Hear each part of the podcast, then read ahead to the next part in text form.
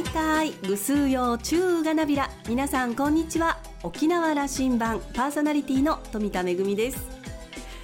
沖縄は台風に慣れているという言葉はよく聞きますけれども今回のように U ターンして長時間風にさらされると様々な影響が出ていますね。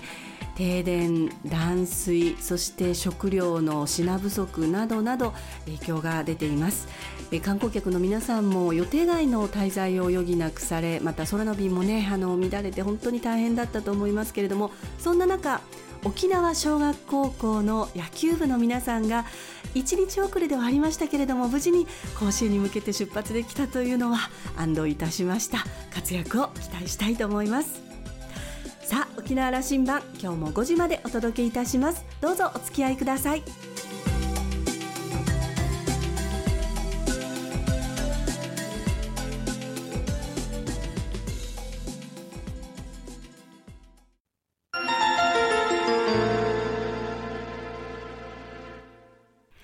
那覇空港の2本の滑走路が一望できるレキオスラウンジ。今週は株式会社オキコム常務取締役の小戸真二さんをお迎えしました。おしゃべりの相手は、ラウンジ常連客で沖縄大学地域研究所特別研究員の島田克也さんです。小戸さんは1982年生まれ、那覇市のご出身です。早稲田大学を卒業後、アメリカ系投資銀行のメリル・リンチ日本証券で資金調達業務に従事。2016年にシンガポール経営大学で MBA を取得後、事業継承のため沖縄へ帰郷。父親の小戸海さんが創業した宜野湾市の IT 企業、株式会社オキコムでバガスを活用した循環経済型のアパレルサービスのバガスアップサイクルの創業。琉球便型の発展、継承を支援する琉球便型普及伝承コンソーシアムの設立、運営に携わるなど、企業経営及び新規事業の立ち上げを行っています。今日は小戸さんに宜野湾市のスマートシティ計画について、メリルリンチ日本証券でのエピソード、沖縄へ帰郷後の事業継承、そして新規事業にかける意気込みなどを伺いました。それではどうぞ。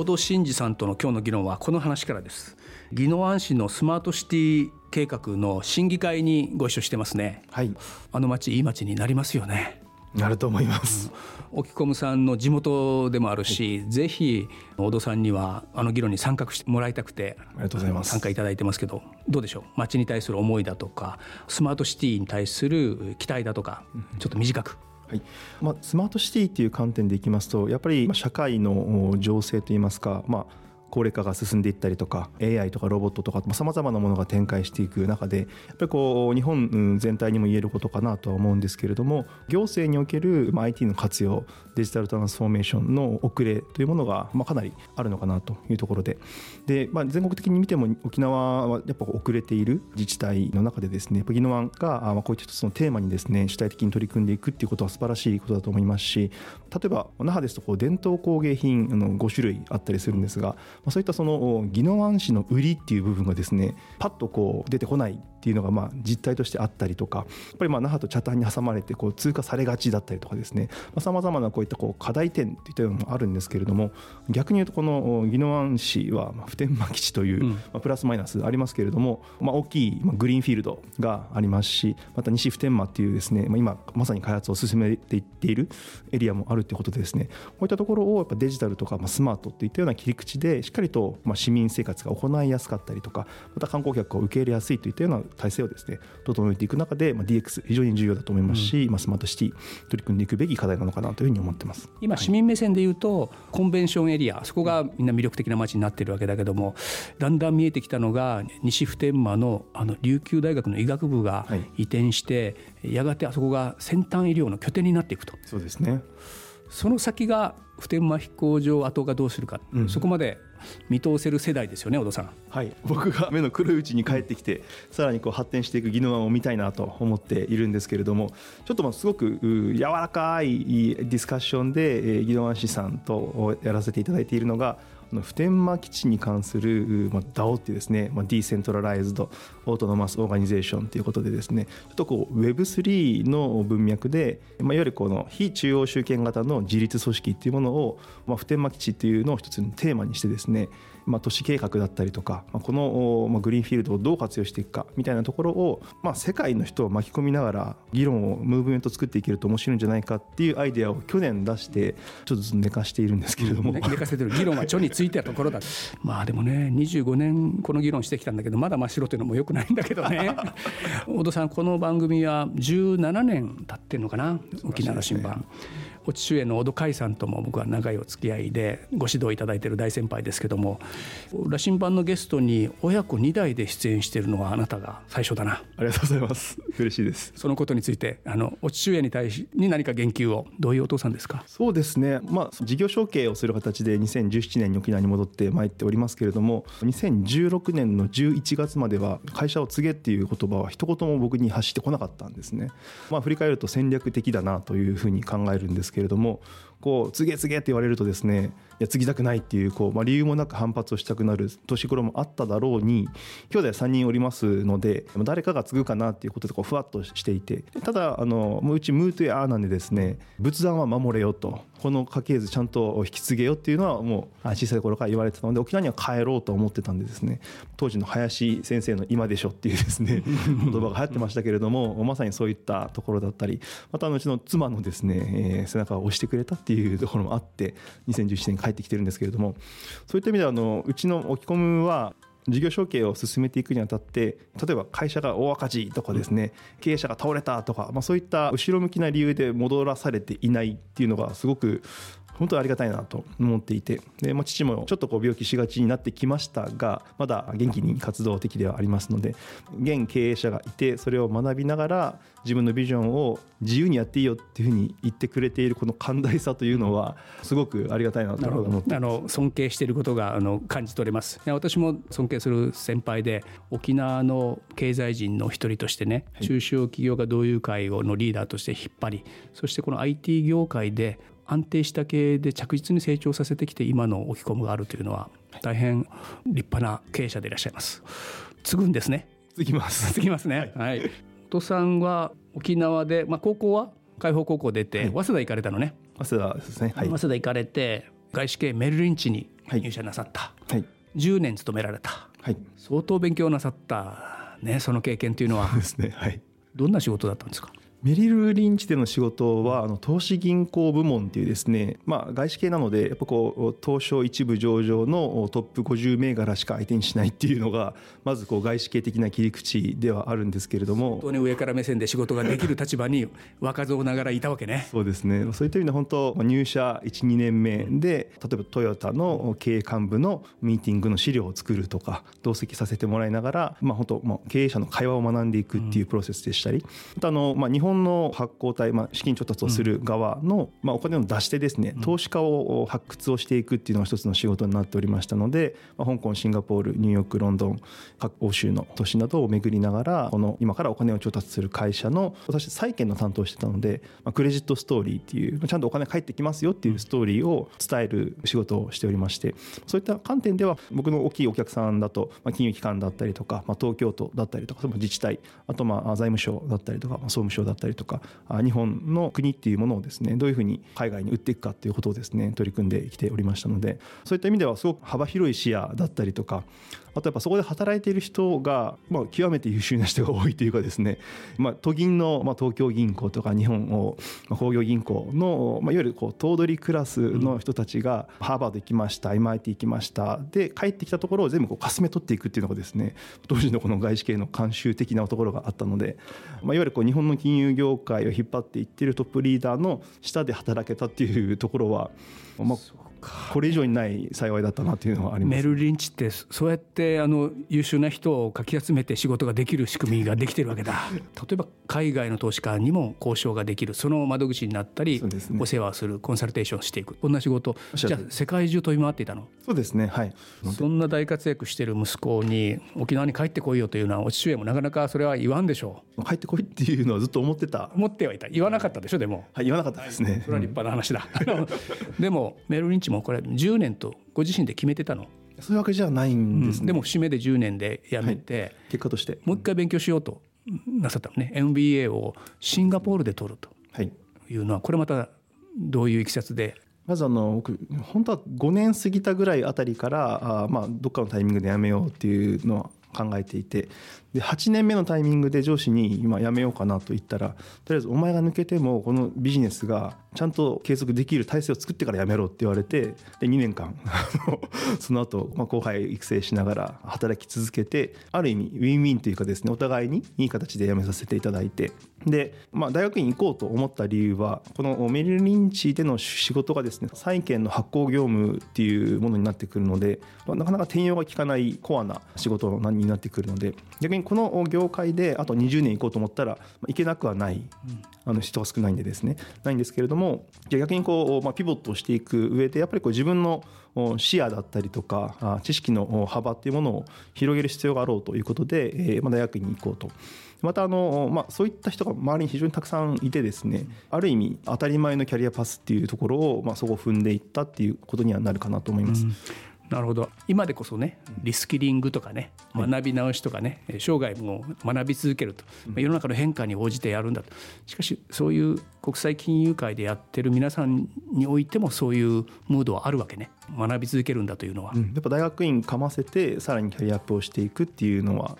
定石なシンガポールに行ったのはなぜ？シンガポールやっぱ当時はそのイスラミックステイツ IS だったりとかあのブラック・ライブスマターだったりとか、えーまあ、治安が悪化していたりアメリカもそういうこの格差だったり断絶っていうのがもう当時から見え隠れしておりましたのでまず危ない。でかつ高いヨーロッパとアメリカは行きたくなかったのね。そうですね。はい、結婚して子供が生まれるタイミングでもあったので、まあ綺麗で安全であるっていうのは、まあやっぱアジアがよかろうと、シンガポールがいわゆる警察国家的な 安全な国なので、そこを一択、奥さんも子供も大事な家族連れて2年でした。1年半ぐらいですね。で MBA を取得するということをなさって、そしていよいよ沖縄に帰ってきたのが2017年ですね。大丈夫でしたか？そのギャップは。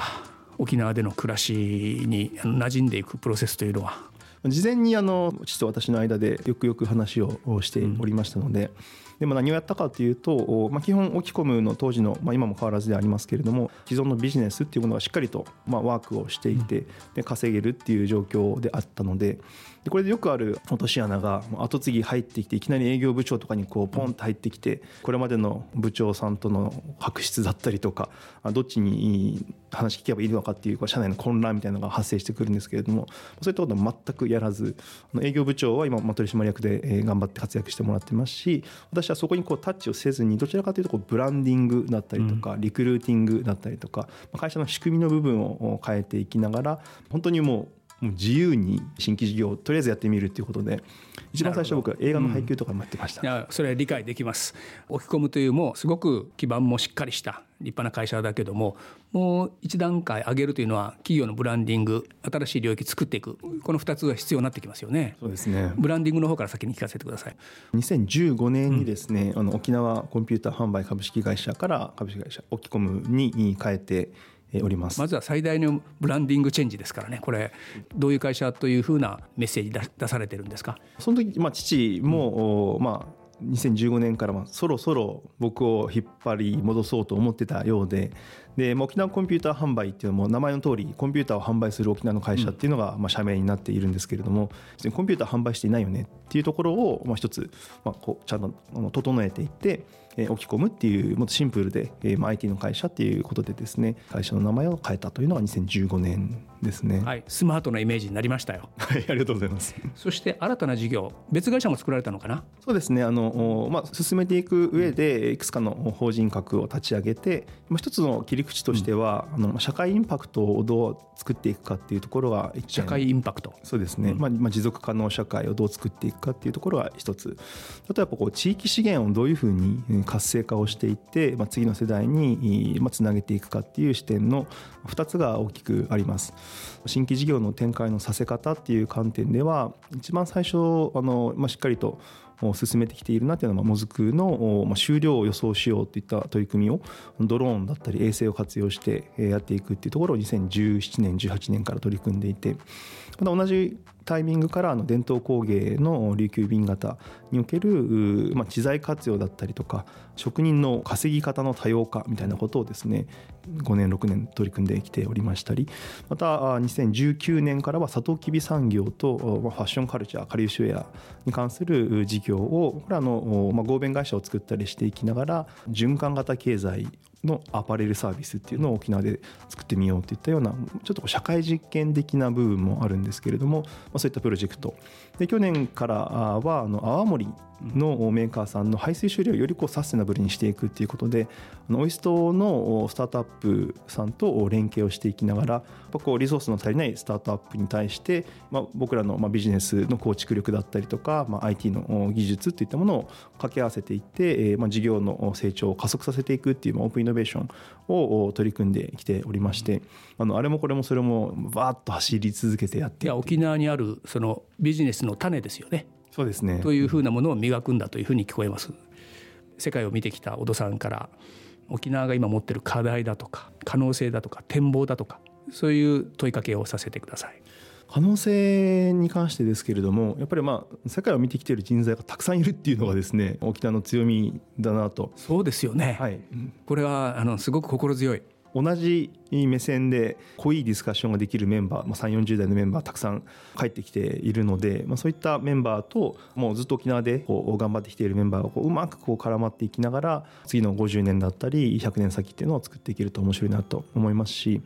まあ、世界見渡してみるとこう分断っていうのがですねあのまあウクライナもそうですし、まあ、アメリカもそうですし今起こっていると。で沖縄をこう翻ってみますとユイマールだったりとかこの多様性だったりとか包摂性って言われてる今世界でこう重要だよっていうふうに言われてるコンセプトがまさにこう沖縄が自然体でもう数百年やってきている島でありますしやっぱりこう、まあ、ウェルビーイングっていうところが、ま、結局のところこう、まあ、ゴールそこですよとそれがやっぱこう体現されやすい場所っていうのが沖縄なのかなと思っています。うん今我々そのウェルビーイングっていうコンセプトがあってで沖縄の昔あったあまあ生活様式だったりとか、まあ、長寿では今はなくなってしまっていますしそういったところをちゃんとこう見つめ直して今だったらまだ先輩方も、まあ、元気で頑張っていらっしゃる方もたくさんいらっしゃるので学びながらですねこのちゃんとつないでいくっていう部分を行っていきつつ世界にこう、まあ、羨ましがられるようなここに行きたいっていった思いを持ってもらえるような場所になれると思っているので、まあ、そういった作り込みを今おっしゃった素地はまだしっかりあるんだというふうなことをあの思いたいし、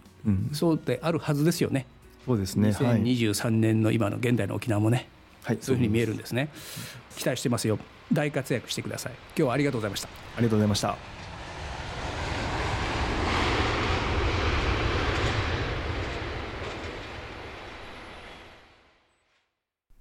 昨年度まで小戸さんととある会議でご一緒してたんですけれどもいつもですね簡潔でかつ独自の視点でキレッキレのご意見を出されていてああなるほどなとこううなずいていたんですが国際経験も豊富で IT という新しいツールを活用されてでもかつ沖縄の伝統文化にも精通していらっしゃるというとてもユニークなバランス感覚をお持ちだなと思っています。これからも活躍の場増えそうですね。島田さんは小戸さんのような若くて国際感覚も豊かなビジネスリーダーがどんどん活躍し始めている沖縄とても期待していますと話していました今週のレキオスラウンジは株式会社オキコム常務取締役の小戸真二さんと島田克也さんのおしゃべりでした。来週のレキオスラウンジには株式会社プラザハウス代表取締役社長の平義野さんをお迎えする予定です。お楽しみに。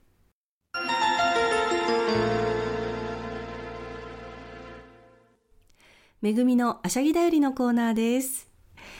今回の台風6号の影響で様々な公演やイベントなどが、え、中止や延期を余儀なくされています、え、その中で一つちょっとご案内をしたいんですけれども、え、昨日予定されておりました琉球古典音楽歌鎖、え台風のためにやむなく開催の延期が決まっておりますけれども、え早々に新しい公演日が、え、決まりましたのでご案内をいたします。新しい日程は10月の9日月曜日、え、スポーツの日で祝日となっています。会場は、え、今回と同じく国立劇場沖縄の小劇場で、会場午後6時半開演7時となっています。え、チケットの記載の時刻とは異なりますのでどうぞご注意ください。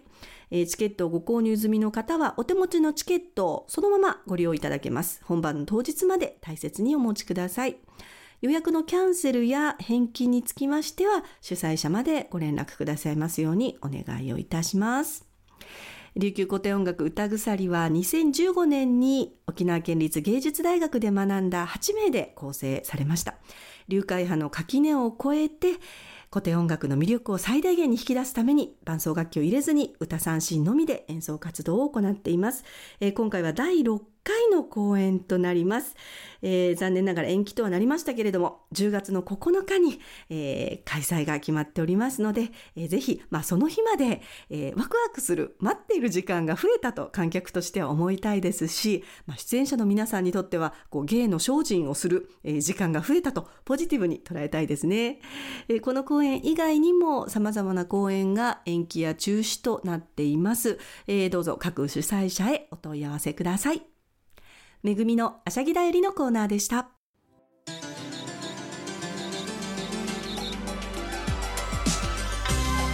沖縄羅針盤の過去の放送音源はポッドキャストでも配信中です。さらに Spotify、Amazon Music、Google ポッドキャストにも連動していますのでお好きなサブスクリプションサービスでお楽しみいただけます。各サイトで沖縄羅針盤と検索してください。沖縄羅針盤。今週も最後までお付き合いいただきまして一平二平デービル。そろそろお別れのお時間です。パーソナリティは富田恵でした。それではまた来週。